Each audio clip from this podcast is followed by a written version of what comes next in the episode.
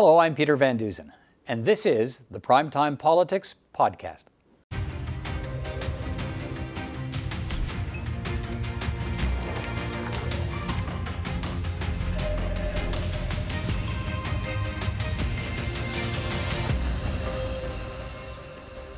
Coming up on our program tonight, the Prime Minister establishes a new cabinet committee to oversee Canada's response to the COVID 19 outbreak. Coming up, we'll hear at length from Canada's Deputy Prime Minister, Health Minister, and Canada's Chief Public Health Officer on the efforts to deal with the outbreak.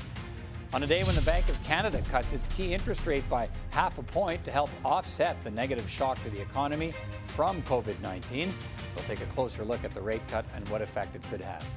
And Alberta NDP leader Rachel Notley, the former premier, joins me to discuss Alberta anger, resource development and climate change, and the state of national unity.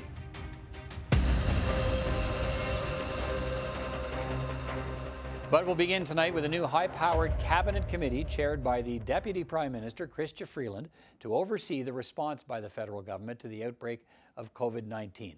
Canada now has 33 cases of the novel coronavirus after two new confirmed cases in Ontario and four in British Columbia.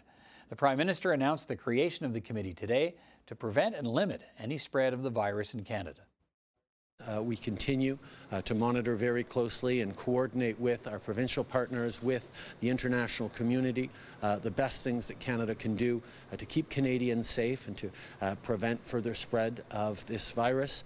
Uh, we recognize that basing our decisions on evidence, on facts, on the best, best science available is going to be extremely important for keeping Canadians safe. and we've created a cabinet committee that will have as a regular task to coordinate Canada's response to ensure that Canadians are getting the best information and uh, make sure that we're watching carefully on the economic impacts of this virus on top of the uh, health impacts on Canadians. The new cabinet committee overseeing the COVID 19 outbreak is chaired by the Deputy Prime Minister, Chrystia Freeland, and includes the Minister of Health, Patty Hajdu, Minister of Public Safety, Bill Blair, and the Finance Minister, Bill Morneau, among others. It held its first meeting today to discuss measures to deal with the virus and possible impacts on the economy. Uh, following that meeting, the Deputy Prime Minister, the Minister of Health, and senior officials from Canada's Health Agency met with reporters here in Ottawa. As we like to do, we like to show you as much as we can of these news conferences uh, on a major issue of public interest. We're going to do that tonight. Here is that news conference. Over the last several days, we've seen an increase of cases in Canada, and the outbreak of COVID 19, as the coronavirus is formally named, is evolving rapidly across the world. And we've been continuing our work, as you know, to contain and delay the spread of this virus in Canada. Since January, my provincial and territorial counterparts and I have been working closely with local health public uh, local health officials to prepare for the potential of any community outbreak. And our discussions and work has focused on ensuring that our surveillance systems are detecting cases and our health systems are prepared for an increased activity. This morning, I also spoke with Secretary Azar, my health counterpart in the United States. Our government continues to focus on protecting the health of Canadians by working closely with provincial and territorial, territorial partners, Canadian organizations, the research community, as well as global partners and organizations. In early January, our government commenced scenario planning to help us assess the impact of the continued coronavirus outbreak on Canada. And our officials have been working on these plans to give our government options as the situation evolves. We have already seen global economic and supply chain disruption, and it's important that Canada be prepared for the effects of this new virus beyond those of health. The Prime Minister announced this morning a special committee of ministers that will allow us to use the information we've been working on and make quick decisions as situations arise that, rel- that relate to the global and domestic impact of the coronavirus. This special committee will support our ability to rapidly to, respond to a very fluid situation. Ce comité est une étape de plus dans la réponse du Canada aux effets du virus. Il nous permettra de faire face aux impacts du virus sur la santé des gens, mais aussi sur l'économie. I will now turn to Minister Freeland to give an update on the first committee meeting. Okay, uh, well, thank you very much, Minister Hajdu, Patty. Uh, bonjour tout le monde. Uh, le comité sur le virus COVID-19 a tenu sa première réunion aujourd'hui. Il a pour mandat de veiller à ce que le Canada soit prêt à toute éventualité. et nous le sommes. Il s'agit d'un effort à la fois d'ensemble du gouvernement et de l'ensemble du pays. Nous prenons très sérieux l'éclosion du COVID-19. Cette situation évolue rapidement de jour en jour. So today we had our first meeting of the Cabinet Committee on the Federal Response to the Coronavirus Disease, known as COVID 19. The job of this committee is to ensure that Canada is ready and prepared for all eventualities, and we are. This is a whole of government and indeed a whole of country effort. We take the COVID 19 outbreak very seriously. And we are very aware that this is a situation, as Minister Hajdu has just explained, which is evolving rapidly day by day and indeed hour by hour. Our first priority is to keep Canadians safe. That is what we will do. I'd like to stress three further points that should give Canadians confidence. First, we have one of the best healthcare systems in the world, and we have among the best healthcare professionals in the world. I am very confident in our ability as a country to deal with this.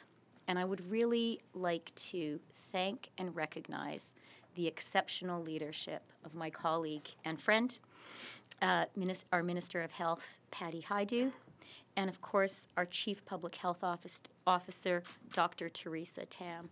They have been, as Minister Hajdu has just said, working very, very intensely on this situation for months. They have been keeping the entire government, starting with the Prime Minister and the provinces, extremely well informed. And I must say, their predictions of where things would be would be going have proven to be very, very accurate. Deuxièmement, le gouvernement du Canada suit de près l'incidence économique du coronavirus, tant au niveau national qu'international. Hier, à la suite d'une téléconférence entre les ministres des Finances du G7 et les banquiers centraux, les pays du G7 ont indiqué dans une déclaration que nous sommes prêts à mettre en place les mesures fiscales nécessaires. Secondly, the Government of Canada is very closely monitoring the economic impact of coronavirus, both domestically and internationally. As Canada and our G7 partners said yesterday in a statement, following a call between G7 finance ministers, including, of course, Minister Morneau, and central bankers, we are monitoring the outbreak and we remain ready to deploy fiscal measures as appropriate. As Minister Morneau has said, Canada's fiscal position is strong, which means we as a country are very well positioned to face big challenges. Thirdly, Canadians have a long history of coming together as a country to confront big and serious challenges, whatever they may be. That is who we are, and that is what we do. That is what we have been doing when it comes to coronavirus, and that is what we will continue to do when it comes to addressing the challenge as it evolves. I'd like to close by assuring Canadians that this response will be a national response. We have been working very closely with our provincial and territorial colleagues, and we will continue to do so. And we are united in our commitment to keep Canadians safe. I've been working closely directly with the premiers for weeks. My colleague, Minister Hajdu, has been working very closely with provincial ministers of health, and the Prime Minister and I are looking forward to meeting with the premiers in Ottawa next week when this issue, of course, will be on the agenda. Merci beaucoup. Dr. Tam. Good afternoon, everyone. I'll begin with an update on cases reported in Canada. As of right now, we have 33 confirmed cases of COVID 19 reported to the national level 20 in Ontario, 12 in British Columbia, and one in Quebec. All cases are related to or close contacts of travelers that visited China, Iran, and Egypt. However, please remember that the situation is evolving rapidly as health authorities in the provinces and territories continue to investigate and test individuals. So these numbers are subjected to change on a regular basis. Globally, the situation is evolving rapidly, with approximately 80 countries reporting cases. And the message from the World Health Organization is that the actions countries take today will be, make the difference between a handful of cases and larger clusters. At this time, there is no evidence of community spread of the virus in Canada, with all cases directly or indirectly linked to travel. Even so, while our focus continues to be on containment to delay the onset of community spread, we are fully engaged in preparedness across the health system. The Public Health Agency of Canada continues to work very closely with provinces and territories to ensure a consistent and collaborative approach that is based on the best available evidence.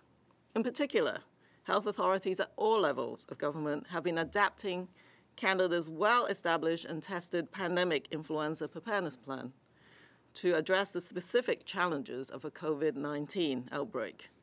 While we recognize that COVID 19 and influenza are different entities and they're distinct respiratory infections, there are enough similarities for this plan to provide us with a solid foundation and an advanced starting point for a comprehensive response. At the federal level, the Government of Canada is exercising a leadership role and working closely with provinces and territories to facilitate their plans for Canada wide readiness and response. Our work includes issuing national guidance on public health measures, schools and childcare, clinical management and self isolation, and caring for others in the home. We assist with bulk procurement of essential supplies and help provinces and territories address their needs. We conduct national disease surveillance to monitor and inform the response. And our National Microbiology Laboratory provides key support for laboratory diagnostics and capacity. And we support and undertake research to advance science, improve diagnostics, and develop therapeutics. Let me conclude by saying that it is natural to be concerned about what COVID 19 might mean for you and your family's health. This is a concern that public health authorities across Canada are taking very seriously, and government at all levels are engaged in the response and actively planning and adapting to meet the challenges of this evolving situation. There are things that everyone can do to protect their health, delay spread of COVID-19 and minimize the overall impact across our communities. Simple everyday hygienic measures practiced well and maintained at all times can and do have an impact. Wash your hands well and often, cover your coughs and sneezes, and stay at home if you're sick to prevent the spread of illness. Thank you. Merci, Dr. Tam, et bon après-midi à tous. Je vais commencer par faire le bilan des cas signalés au Canada. Jusqu'à maintenant, nous avons eu 33 cas confirmés de COVID-19 à l'échelle du pays, soit 20 en Ontario, 12 en Colombie-Britannique et 1 au Québec. Tous les cas sont liés à des voyageurs qui sont allés en Chine, en Iran, en Égypte ou à des, ou à des personnes qui ont eu des contacts étroits avec eux. Cela étant, N'oublions pas que la situation évolue rapidement et que les autorités sanitaires des provinces et des territoires continuent d'évaluer l'état de santé des personnes soupçonnées d'être infectées, ce qui veut dire que ces chiffres peuvent changer continuellement. À l'échelle internationale, la situation évolue rapidement puisque des cas sont maintenant signalés dans environ 80 pays. L'Organisation mondiale de la santé fait circuler le message suivant les actions que les pays entreprennent aujourd'hui feront la différence entre un petit nombre de cas et un grand. À l'heure actuelle, rien ne prouve qu'il y a transmission communautaire du virus au Canada, étant donné que tous les cas sont liés directement ou indirectement à des voyages. Il reste que, même si nous continuons euh, d'axer nos efforts sur le confinement afin de retarder le début de la propagation communautaire, nous travaillons activement pour que tous les systèmes de, santé soient prêts.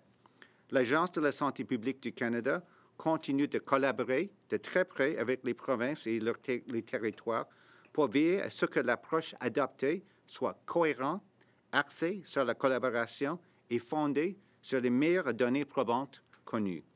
Plus précisément, les autorités sanitaires de tous les ordres de gouvernement sont en train d'adapter le plan canadien de préparation à une pandémie de grippe qui est bien établi et éprouvé pour tenir compte des défis uniques qui présentent une éclosion de COVID-19. Bien que nous sachions que la COVID-19 et la grippe sont des infections respiratoires différentes et distinctes, il y a assez de similitudes entre les deux pour que ce plan serve de fondement solide et de point de départ avancé pour une intervention globale. Au niveau fédéral, le gouvernement du Canada donne l'exemple et collabore étroitement avec les provinces et les territoires pour les aider à élaborer leur plan de préparation et d'intervention à l'échelle du pays. Notre travail comprend notamment la diffusion des lignes directrices nationales relatives aux mesures de santé publique, aux écoles et aux services de garde d'enfants, à la gestion clinique ainsi qu'à l'isolement des personnes à la maison et aux soins offerts aux autres membres de leur ménage. Nous facilitons l'approvisionnement en grande quantité de fournitures essentielles et aidant les provinces et les territoires à combler leurs besoins. Nous effectuons une surveillance de la maladie à l'échelle nationale pour observer et orienter l'intervention. Notre laboratoire national de microbiologie offre un soutien essentiel en matière de diagnostic et de capacité de laboratoire. Et nous soutenons et réalisons des études pour faire progresser la science, améliorer les diagnostics et mettre au point des traitements. En guise de conclusion, je dirais qu'il est tout à fait normal d'être inquiet face aux répercussions que la COVID-19 pourrait avoir sur votre santé et celle des membres de votre famille. Les autorités de santé publique de tout le pays prennent ces, préoccupations très au sérieux. Tous les ordres de gouvernement participent à l'intervention et travaillent activement pour se préparer ainsi que pour s'adapter aux défis de cette situation en évolution. Nous avons tous un rôle à jouer pour protéger notre santé, retarder la propagation de la COVID-19 et réduire au maximum les répercussions globales sur nos communautés. Des mesures d'hygiène quotidiennes simples, bien exécutées et constamment respectées ne sont pas sans effet. Lavez-vous les mains souvent et comme il faut, toussez et éternuez dans le creux de votre coude et restez à la maison si vous êtes malade afin de prévenir la propagation de la maladie. Merci. Uh, c'est le moment des questions, time for questions. Be one question, one follow-up. There are two gentlemen who will hand you a mic uh, so that the interpreters will be able to hear the, uh, the question as well as the answer. Uh, first question goes to Joyce Napier, CTV. Uh, good afternoon, ministers and doctors. Um, we've spoken to a number of health professionals who do have some serious concerns. There is a shortage of beds in Canada. The healthcare system, as good as it is, is stretched thin. If there is an outbreak in Canada, are you confident that the healthcare system will be able to handle it? Well, I'll start and I'll turn to Dr. Tam because Dr. Tam has been working very closely with the healthcare sector as well as her uh, provincial and territorial partners as public health officers. Um, this is the work that is underway right now is to ascertain with provinces and territories what they anticipate their needs would be should they see a community outbreak. And in fact part of the effort that we're making right now to uh, contain and delay any kind of community outbreak is really to allow the healthcare system to get through what we are seeing as a significant influenza season. Uh, if we can delay obviously community transmission to beyond the normal typical flu season then we can actually provide some slack in the healthcare system to address things things like shortages of beds and, and you know, the burden on healthcare systems that oftentimes flu season um, exa- exacerbates. Uh, in terms of uh, equipment that I know hospitals have talked about, that is one of the roles that the federal government can play and is actively investigating and preparing for right now. Things like ensuring that we have adequate personal protective equipment for frontline workers and additional ventilators should people get to the point where they need uh, to be, uh, you know, intensively cared for if they have a severe expression of the illness. So I'll turn to Dr. Tam, maybe you want to provide a few extra words about that work.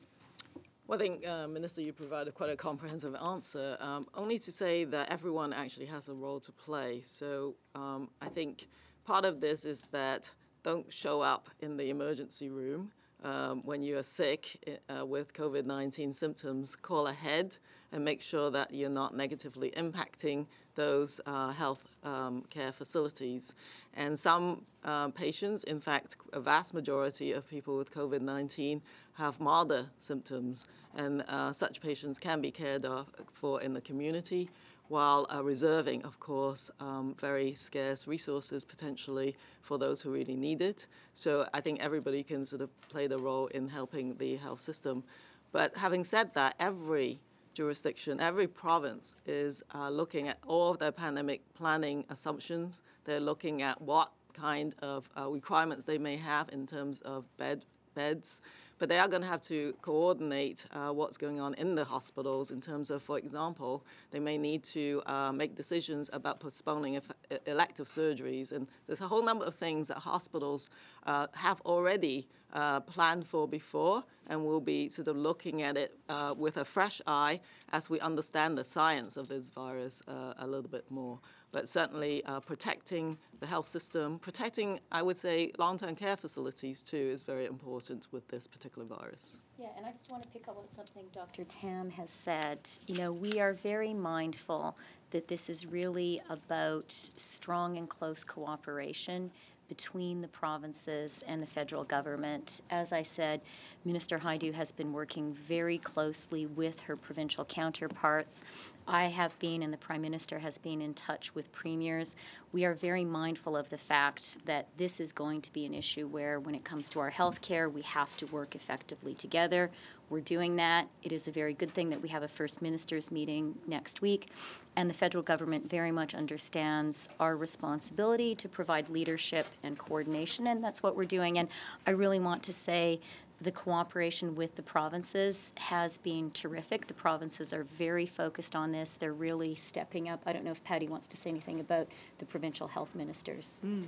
Well, just that we have a weekly meeting as well as the many technical meetings that are happening uh, under Dr. Tam's leadership, which are more frequently than weekly. But the political uh, ministers of health are meeting weekly as well so that we fully understand um, what the requests are and what the needs are as they emerge from our technical uh, advisors and professionals.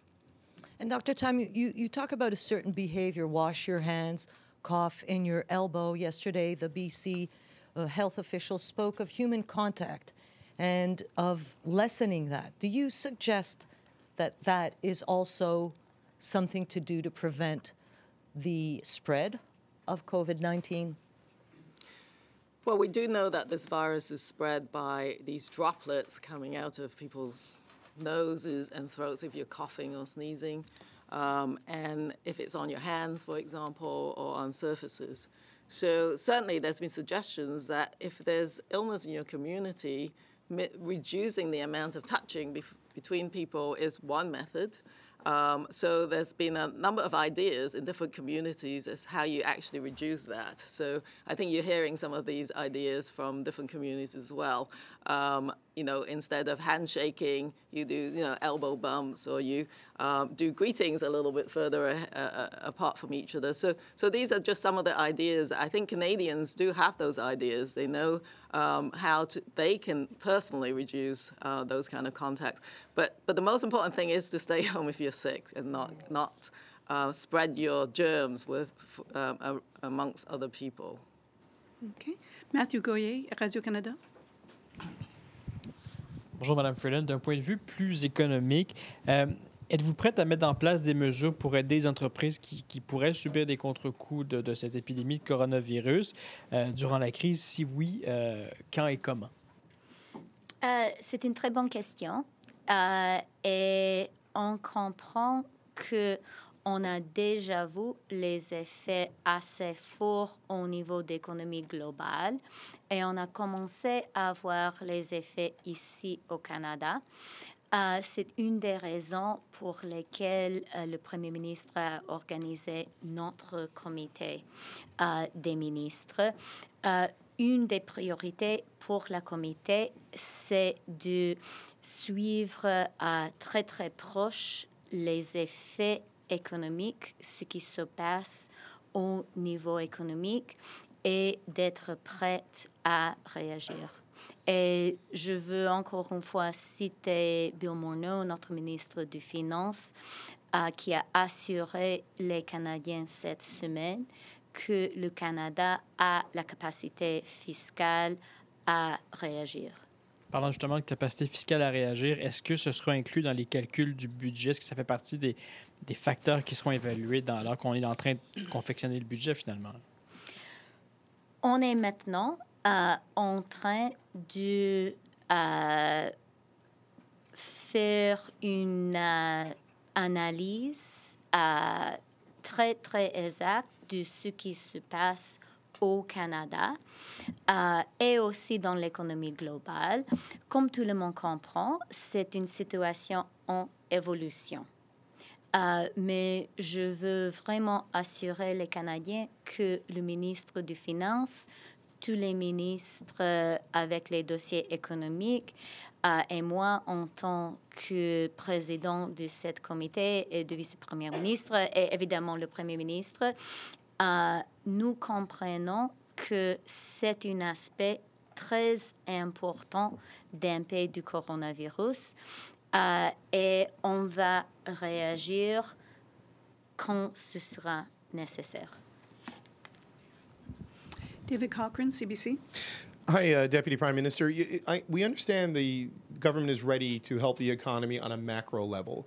But on, on the much lower level, for example, hourly wage workers who may not have sick leave, may not have a lot of savings, if they get sick with this or are forced into self isolation because of contact for the greater community good, what, what can you tell us about what specific measures the government is considering to help people sort of at that level of the economic ladder who are financially vulnerable? Excellent question. And we are not here today to announce any economic measures. Uh, we are here today to assure Canadians that the government is very aware of the broad economic and I would even say potentially social impact uh, of coronavirus. And that's one reason that the Prime Minister has convened this Cabinet Committee to be looking very closely at what that impact may be. And you're quite right that there is potentially the macroeconomic impact, but there are also sort of smaller microeconomic impacts uh, on people's personal lives. So we are looking at all of that. Uh, this is a situation which is evolving, but the government absolutely is analyzing very carefully what is the situation today. We are looking carefully ahead at how it is and may evolve, and we will be ready to act when it's necessary. Uh, Minister, it might be a question for Minister Hajdu or Dr. Tam, I'm not sure. In terms of travel screening, um, we didn't know Iran was going to be a big problem here until Iran was a big problem here. And, and uh, there have been some calls to extend screening to all international passengers, for example. Uh, considering that almost all of the cases are travel related as the primary cause, or at least the contact with them, at what point do you consider broadening and expanding the screening of international travelers coming into all Canadian airports? Well, thanks, David. That's an uh, excellent question, one that a lot of Canadians are asking. Um, certainly, we do have information available now for all international travelers as they come back or come into Canada about, uh, first of all, to monitor them, their symptoms and what they can do if they are feeling unwell or unsure, uh, connecting them to local public health or provincial public health authorities so they have a, co- a point of contact. But I think, although it seems counterintuitive, in fact, the more countries that have outbreaks, the less relevant borders become. A virus knows no borders. Right now, we've applied new measures to Iran simply because it became very clear that Iran was dealing with an outbreak that even they didn't know they had, um, and which resulted in a wide community transmission in Iran, which was obviously driving new cases globally. But as outbreaks continue in countries to expand and to, to grow, in fact, it becomes more of an issue around using those resource, resources to uh, contain domestic spread. So you can imagine that if, in fact, we have our own community outbreak um, and we uh, are unable to contain transmission, that in fact uh, that is a situation of, of, of greater concern and uh, you know one that we would have to uh, really re, you know redeploy resources to to address. So you know, th- this is a delicate balance, and I know Dr. Tam struggles with this as well on a day to day basis about where it is that you decide that global containment, meaning border measures, is no longer really relevant. And I'll turn to Dr. Tam to give you a little bit of the sort of medical assessment on those decisions. Well, um, you know, I, I agree. Um, you know, with what the minister said, is that there's now so many countries with this virus that it now becomes a broader piece of public awareness and uh, behavioral change as well. Um, the border is never a specific spot where you pick up cases or diagnose cases. It is the spot where you provide people inf- information as to what they should be watching out for and what should they, they should do if they get sick particularly a number that they can call if they are concerned. Um, because people, this virus, um, as many of you already know, um, you know, has an incubation period of 14 days. People come in where they're not sick. They may not even know that there is a virus going um, in their country, such as, you know, travelers in Iran several weeks ago would have never known that they would have been in contact with anything. So our advice is that all travelers who uh, have been on international travel and they're concerned about COVID 19, either because they've heard about um, what's going on and where they came from, uh, we, we're watching their symptoms very closely because the moment you get sick, you should isolate yourself and call ahead to the health line and to uh, alert health authorities. This has worked really quite well because remember, we detected the first case from Iran and then from Egypt before Egypt is really reporting many cases. So, so we believe that uh, travelers and Canadians are quite sensitized. So they're presenting to the health system in a very appropriate way, uh, being fully alerted. Uh, it's also a balance for the health system. We just t- talked about impact to the health system. There has to be some guidance into how you triage patients going through the health system. The border actually is a great place to tell them which phone numbers to call to call ahead so that your emergency rooms or your clinics are not inundated should you not be required uh, to show up as well. Okay. Catherine Levesque, Presse canadienne. Merci beaucoup. Euh, mes questions, en fait, sont pour Madame Freeland. Euh, tout d'abord, donc, vous avez eu votre première rencontre aujourd'hui avec le comité spécial. Je me demandais, qu'est-ce que vous avez... Ah, ben, premièrement, avez-vous pris des décisions à cette, à cette rencontre-là et qu'est-ce qui qu'est-ce qui s'est passé concrètement lors de cette rencontre? Euh, merci pour la question. Euh, on a, pendant cette rencontre, on a, commencé avec une mise à jour de la ministre Haidu et du docteur Tam. Euh, et je veux souligner que on a eu déjà au niveau du cabinet entre des groupes de ministres beaucoup, beaucoup, beaucoup des discussions sur ce sujet. Ce n'est pas la première fois qu'on l'a discuté. Euh, mais la chose que je pense était importante, c'est que on a eu la discussion avec euh, la ministre Haidou et les ministres avec les dossiers surtout économiques. Euh, monsieur, le ministre Blair était sur la ligne aussi.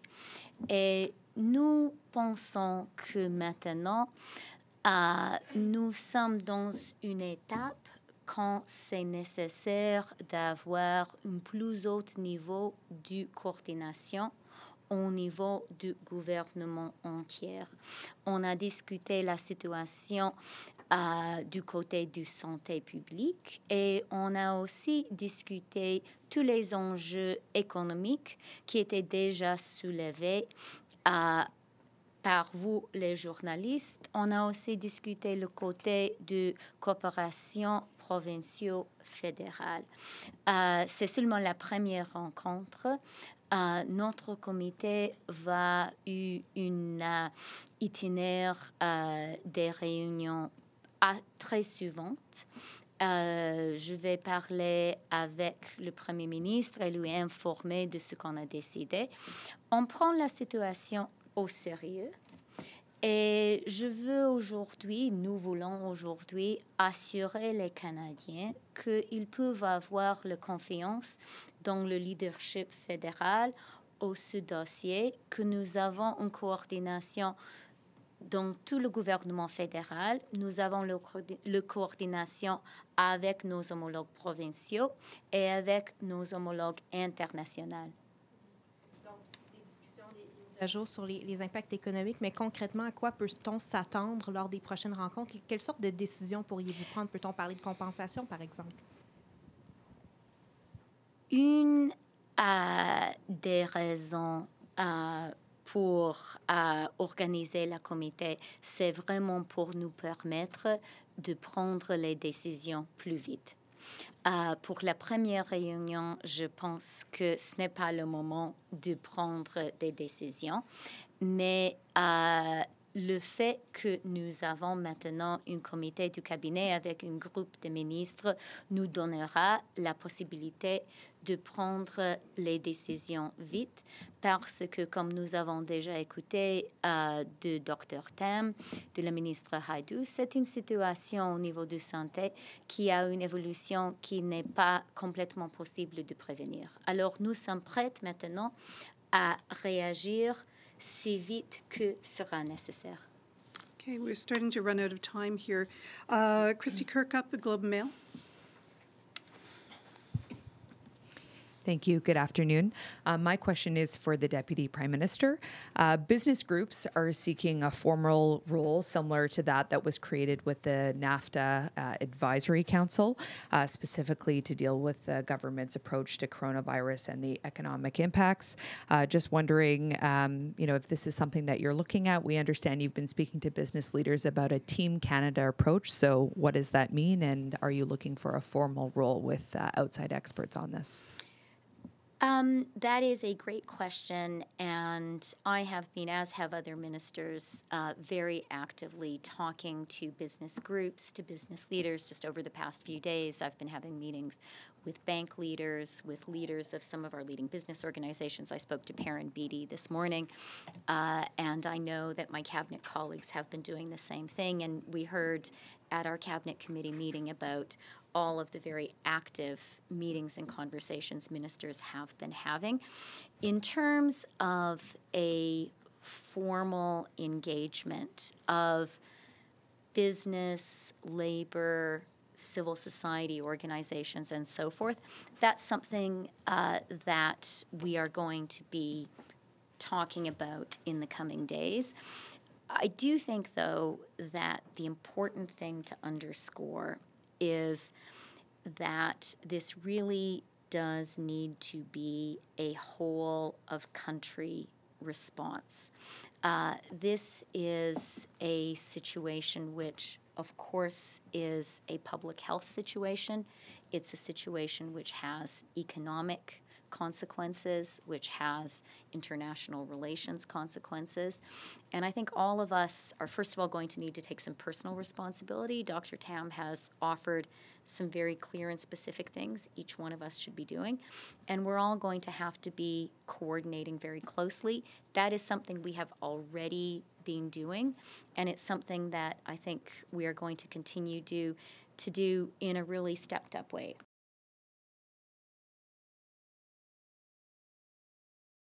Hello again, I'm Peter Van Dusen. We've been listening to a news conference today with federal cabinet ministers and health officials overseeing Canada's response to the outbreak of COVID 19 evolving rapidly around the world. The Bank of Canada moved today to try to limit the economic impact of the outbreak on the Canadian economy. The central bank cut its key interest rate by 50 basis points in response to the material shock to the economy from the COVID 19 outbreak. The rate moves from 1.75% to 1.25%. Now it's uh, twice the size of the cut that most experts had been predicting. The move, simply put, makes borrowing money less expensive. So the bank's trying to boost consumer confidence as the economic forecast worsens because of the virus and other economic shocks. Dawn Desjardins is the Deputy Chief Economist for the Royal Bank of Canada. She joins me from Toronto. Uh, Dawn Desjardins, first of all, thanks for taking time to speak with me today. I appreciate it. Oh, it's a pleasure, Peter. Thanks for having me on. Why has the Bank of Canada decided to make this interest rate cut and not just a cut by uh, uh, not just a, a, cut, but twice as big as most people had expected. Well, I think they are looking at the uh, outlook for our economy. You know, we kind of limped out of 2019. Uh, we've had lots of transitory factors that is keeping our economy grow at a, a, pretty slow pace.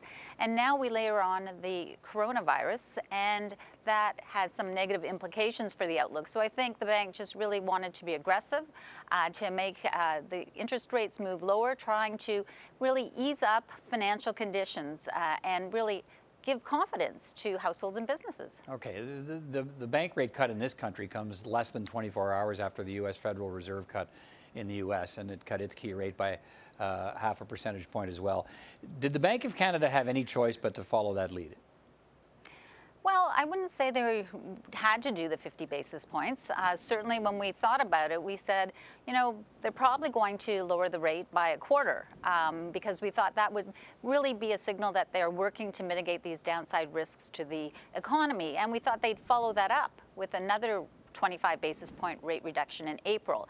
And that really aimed at uh, steering clo- a course towards stronger economic activity as we go forward. So these transitory impacts, whether it's from the rail blockades, poor weather, commodity price declines, all of those things, really looking to have that 50 basis points over two meetings. So I don't think it forced the hand of the Bank of Canada. I think it just stressed that they are very willing to do what is needed to get our economy back on track. What effect is the bank hoping the rate cut will have?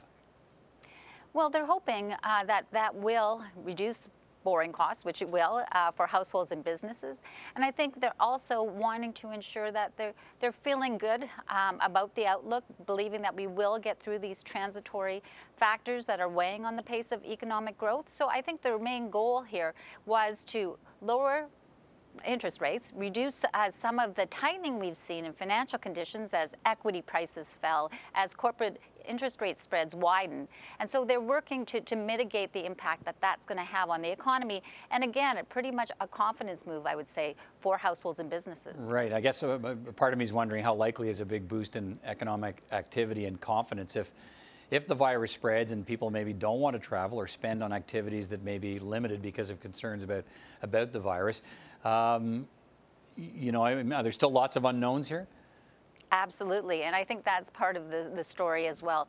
I mean, the bank is also uh, committed to ensuring liquidity within our financial system. So certainly they want people to know that regardless of what kind of outcome this has for our economy, what that impact is, that we will still have a functioning financial system. We will still have low interest rates that will support some of their spending decisions. And also, we know that monetary policy changes affect the economy with a lag. So perhaps we're not going to see any immediate reaction in terms of the economy, but it really is aimed at supporting growth further down the road.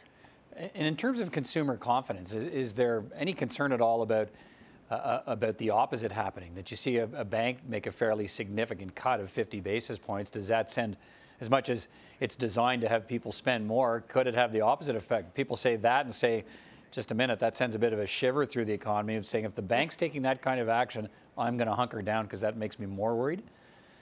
Well, certainly that is the risk. But I think what the bank is trying to lay the groundwork for is to say that, you know, we don't know any more than anyone else in terms of the true magnitude of the hit to the economy from this virus.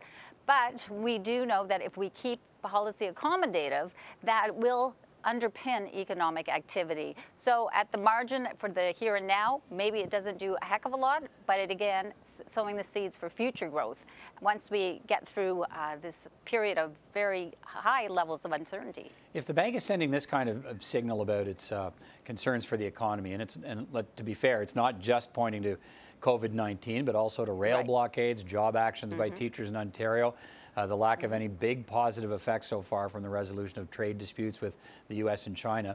There are a number of, of negative effects dragging on the economy. Is, is there also a message in all of that from the bank about the need perhaps for some sort of stimulus spending or tax relief from governments to, to help lift the economy as we get ready here for a federal budget in the next couple of weeks?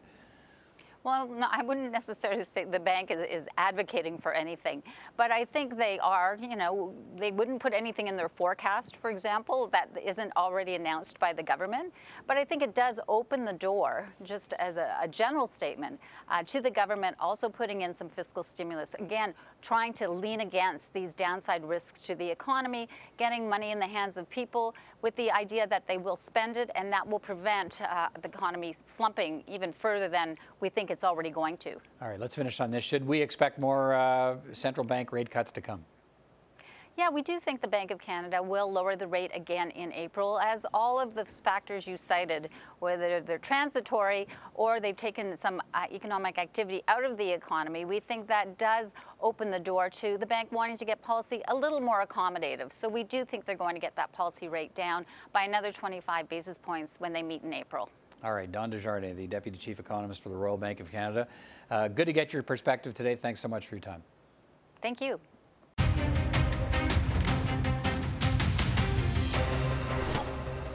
The former Premier of Alberta is weighing in on the concerns about Western alienation and the threats of separation in Alberta. Rachel Notley is, of course, still the leader of the official opposition in Alberta, the NDP, and she says she'll make another run for the Premier's job in the next provincial election.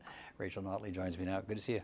Good to be here. Thanks for coming to speak with me. Uh, you made a speech at Carleton University in Ottawa last night. Got it here, read it. Uh, the title was The Perfect Storm Simultaneously Addressing the Goals of Supporting Alberta Oil and Gas Industry and Combating Climate Change in an Age of economic slowdown, political polarization, and Indigenous reconciliation. So let's start there. Uh, that would give, that title alone would give a lot of people ample reason for pessimism about the state of the nation, but not you. Why not? Well, I mean, I, I, I, do think that, that, that as a nation, uh, we have what it takes to, to navigate these really tough waters. But but uh, I think that we have to be working very hard to, to listen to each other, to hear each other, um, and understand that there's tremendous levels of compl- complexity and that there are very different perspectives uh, from uh, in, in, different parts of the country. Um, and, and that, uh, you know, we're, we're just going to have to work through it. And, and what we have to do is go from that initial saying, that initial position of saying, here's what I think no, you're wrong, here's what I think, and, and move past it to, okay, so great, uh, but what's the solution here? Um, but, but with respect, I mean, yeah. politicians have been saying that for a long time about, well, mm-hmm. maybe not that long of a time, because yeah. it seems to me uh, having followed this for a long time, we're, we're, at kind of a different place than where we've been in the last number of years with, with the sort of mm-hmm. intransigence, difficulty moving forward. We have the Prime Minister calling for consensus. We have a lot of people calling for consensus, and we need to hear each other, and yet nobody seems to want to mm-hmm. abandon the positions mm-hmm. they hold. And I, how big of a challenge is that? Well, it is a challenge because I do think uh, that, that, that we've got a, a, number of different things that are all coming together at the same time. And, and so that is difficult. And, you know, speaking from the perspective of an Albertan, I mean, we, we really do have a, a generational restructuring of, of the oil and gas industry, which is the single biggest driver of economic activity uh, in uh, Alberta and, quite frankly, uh, uh large swaths of the whole country. And, and this is not a short term thing, this is a major restructure. And so it's creating uncertainty uncertainty and fear and anxiety. And so this is a huge thing. And then to try and deal with that at the same time that we're trying to deal with the very real challenges that, that uh, the international investment community is demanding that we address with respect to climate change and this overlay of uh, of, uh, the, of indigenous mm-hmm. reconciliation. I mean, these are these these are all these each one of these could be a generational sure. challenge, and they're all coming together at the same time. Let's drill down yeah. on some of it. Unemployment in Alberta now running at about seven percent, fifty thousand full-time jobs uh, lost since last June. Mm-hmm. Um, the, the Premier Jason Kenney largely, is, uh, I can say, is blaming the policies of the federal government and, mm-hmm. and uh, and inaction on things such as you know rail blockades for scaring away investors. And let me hear you, you, touched on it, but let me hear more from you on that about why you think big energy projects such as Teck frontier uh, are deciding to pull the plug? Well, because again, what we have is a generational issue with respect to the need to take meaningful action to combat climate change, and uh, that is a that's a big, big um, uh, challenge, and it requires a whole bunch of uh, policy heavy lifting.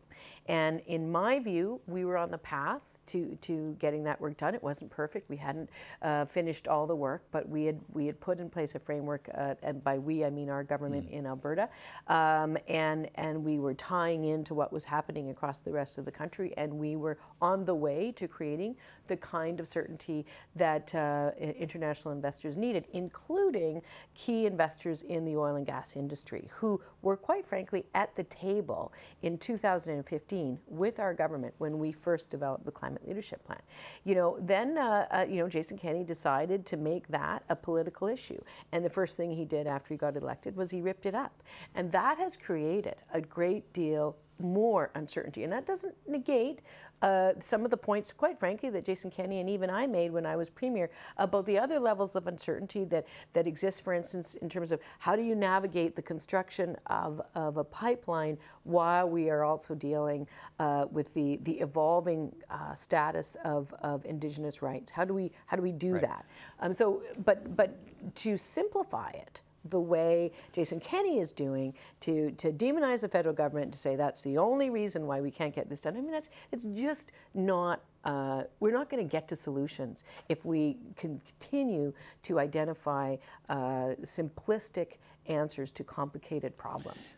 And you make the case that you make the case that um, people had better put pay closer attention to what's actually happening in the marketplace. Uh, mm-hmm. It's no longer uh, just a it's no longer a political battle about developing resources and governments versus governments.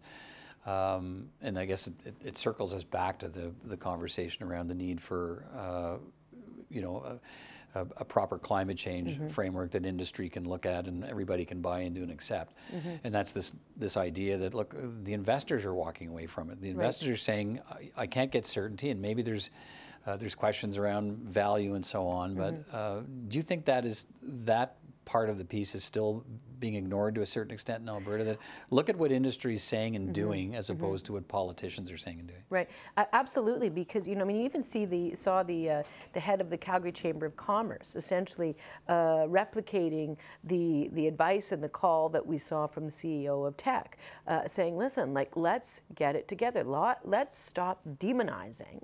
Uh, folks who argue that we need to, to take real action on climate change. And let's sit down and find a, a framework that, that we can all uh, agree is is uh, is something that we can work within within, and and and so what's happened is the argument you know the, the work had sort of moved three steps down the path, and then uh, and maybe we still have another two, but meanwhile what's happened is Jason Kenney's pulled us right back to the very beginning of that path, and so um, we're wasting time is the is the key issue. And that's the message that's being delivered whether it's you know BlackRock Investments whether it's whether it's the CEO of Teck whether it's Mark Carney whether it's you know the Calgary Chamber of Commerce. I mean they're all delivering that message. And now we're scrambling to play catch up. Let's talk about the anger in Alberta and the threats of separation. Um, it's an anger based in, and you talked about some of this in your speech last mm-hmm. night, an anger based in the, this feeling of ne- neglect uh, mm-hmm. by the rest of Canada, based on the fact that Alberta's fiscal contributions to the federation far outweigh uh, any other provinces, and yet Albertans feel that they're being shortchanged mm-hmm. in, in the way they're treated. Uh, do you believe that anger is justified, and, and in fact, do you share it? Mm-hmm. I certainly don't share any kind of anger that would ever lead me to ever, ever, ever suggest that separation is a thing that we should be talking about. Uh, sometimes there is frustration, but I think what we're really seeing um, in Alberta and, and what's driving this the most is, is the genuine fear and uncertainty that comes from what I described before, which is the restructuring of our oil and gas industry, and a lot of folks wondering if they're ever going to have the kind of economic security that they once, once had once yeah. had and have grown used to and and so that you know that makes people fearful it makes them fearful for their kids it makes them fearful for their retirement it makes them fearful for you know next week and and and when you're in that headspace anger is a natural result. Um, and, uh, and, and then, you know, there's, there's layers on top of it. You know, uh, do Albertans see the rest of the country as, as uh, fully understanding what's going on in Alberta and or understand what it actually means for the rest of the country as well. And this is the point that I've always tried to make that frankly the rest of the country needs Alberta to do well for the rest of the country to do well. Right. But nonetheless, so there there is anger and then and, and yes, there is frustration with how the federation has has uh, uh, failed to move quickly enough in terms of supporting Alberta's desires to uh, take a path that will get us to, to more um, prosperity.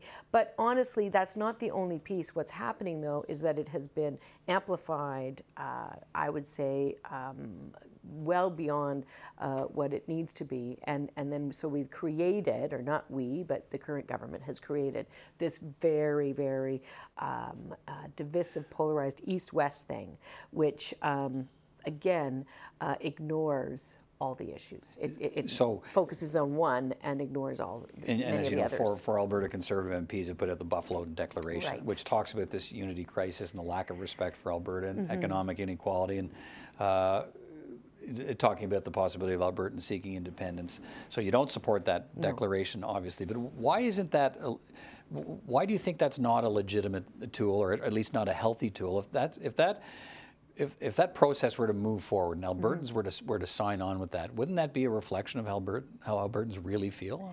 Well, because I, think Albertans, the majority of Albertans, are much smarter than the authors of the Buffalo Declaration, and they understand that the economic uncertainty that that kind of discussion creates, the the loss of certainty around their pension rights that those kinds of things would create, the extra costs associated with having our own police force, and the the ridiculous notion that somehow we're going to get more access to to uh, um, new markets by uh, negotiating with with uh, jurisdictions that we're now not part of the same, you know, that aren't part of the same country that we're in. I mean, all of that makes very little sense. And and uh, um, you know, and some people say, oh no, this is just part of a, a very elaborate uh, game of poker with the, the federal government.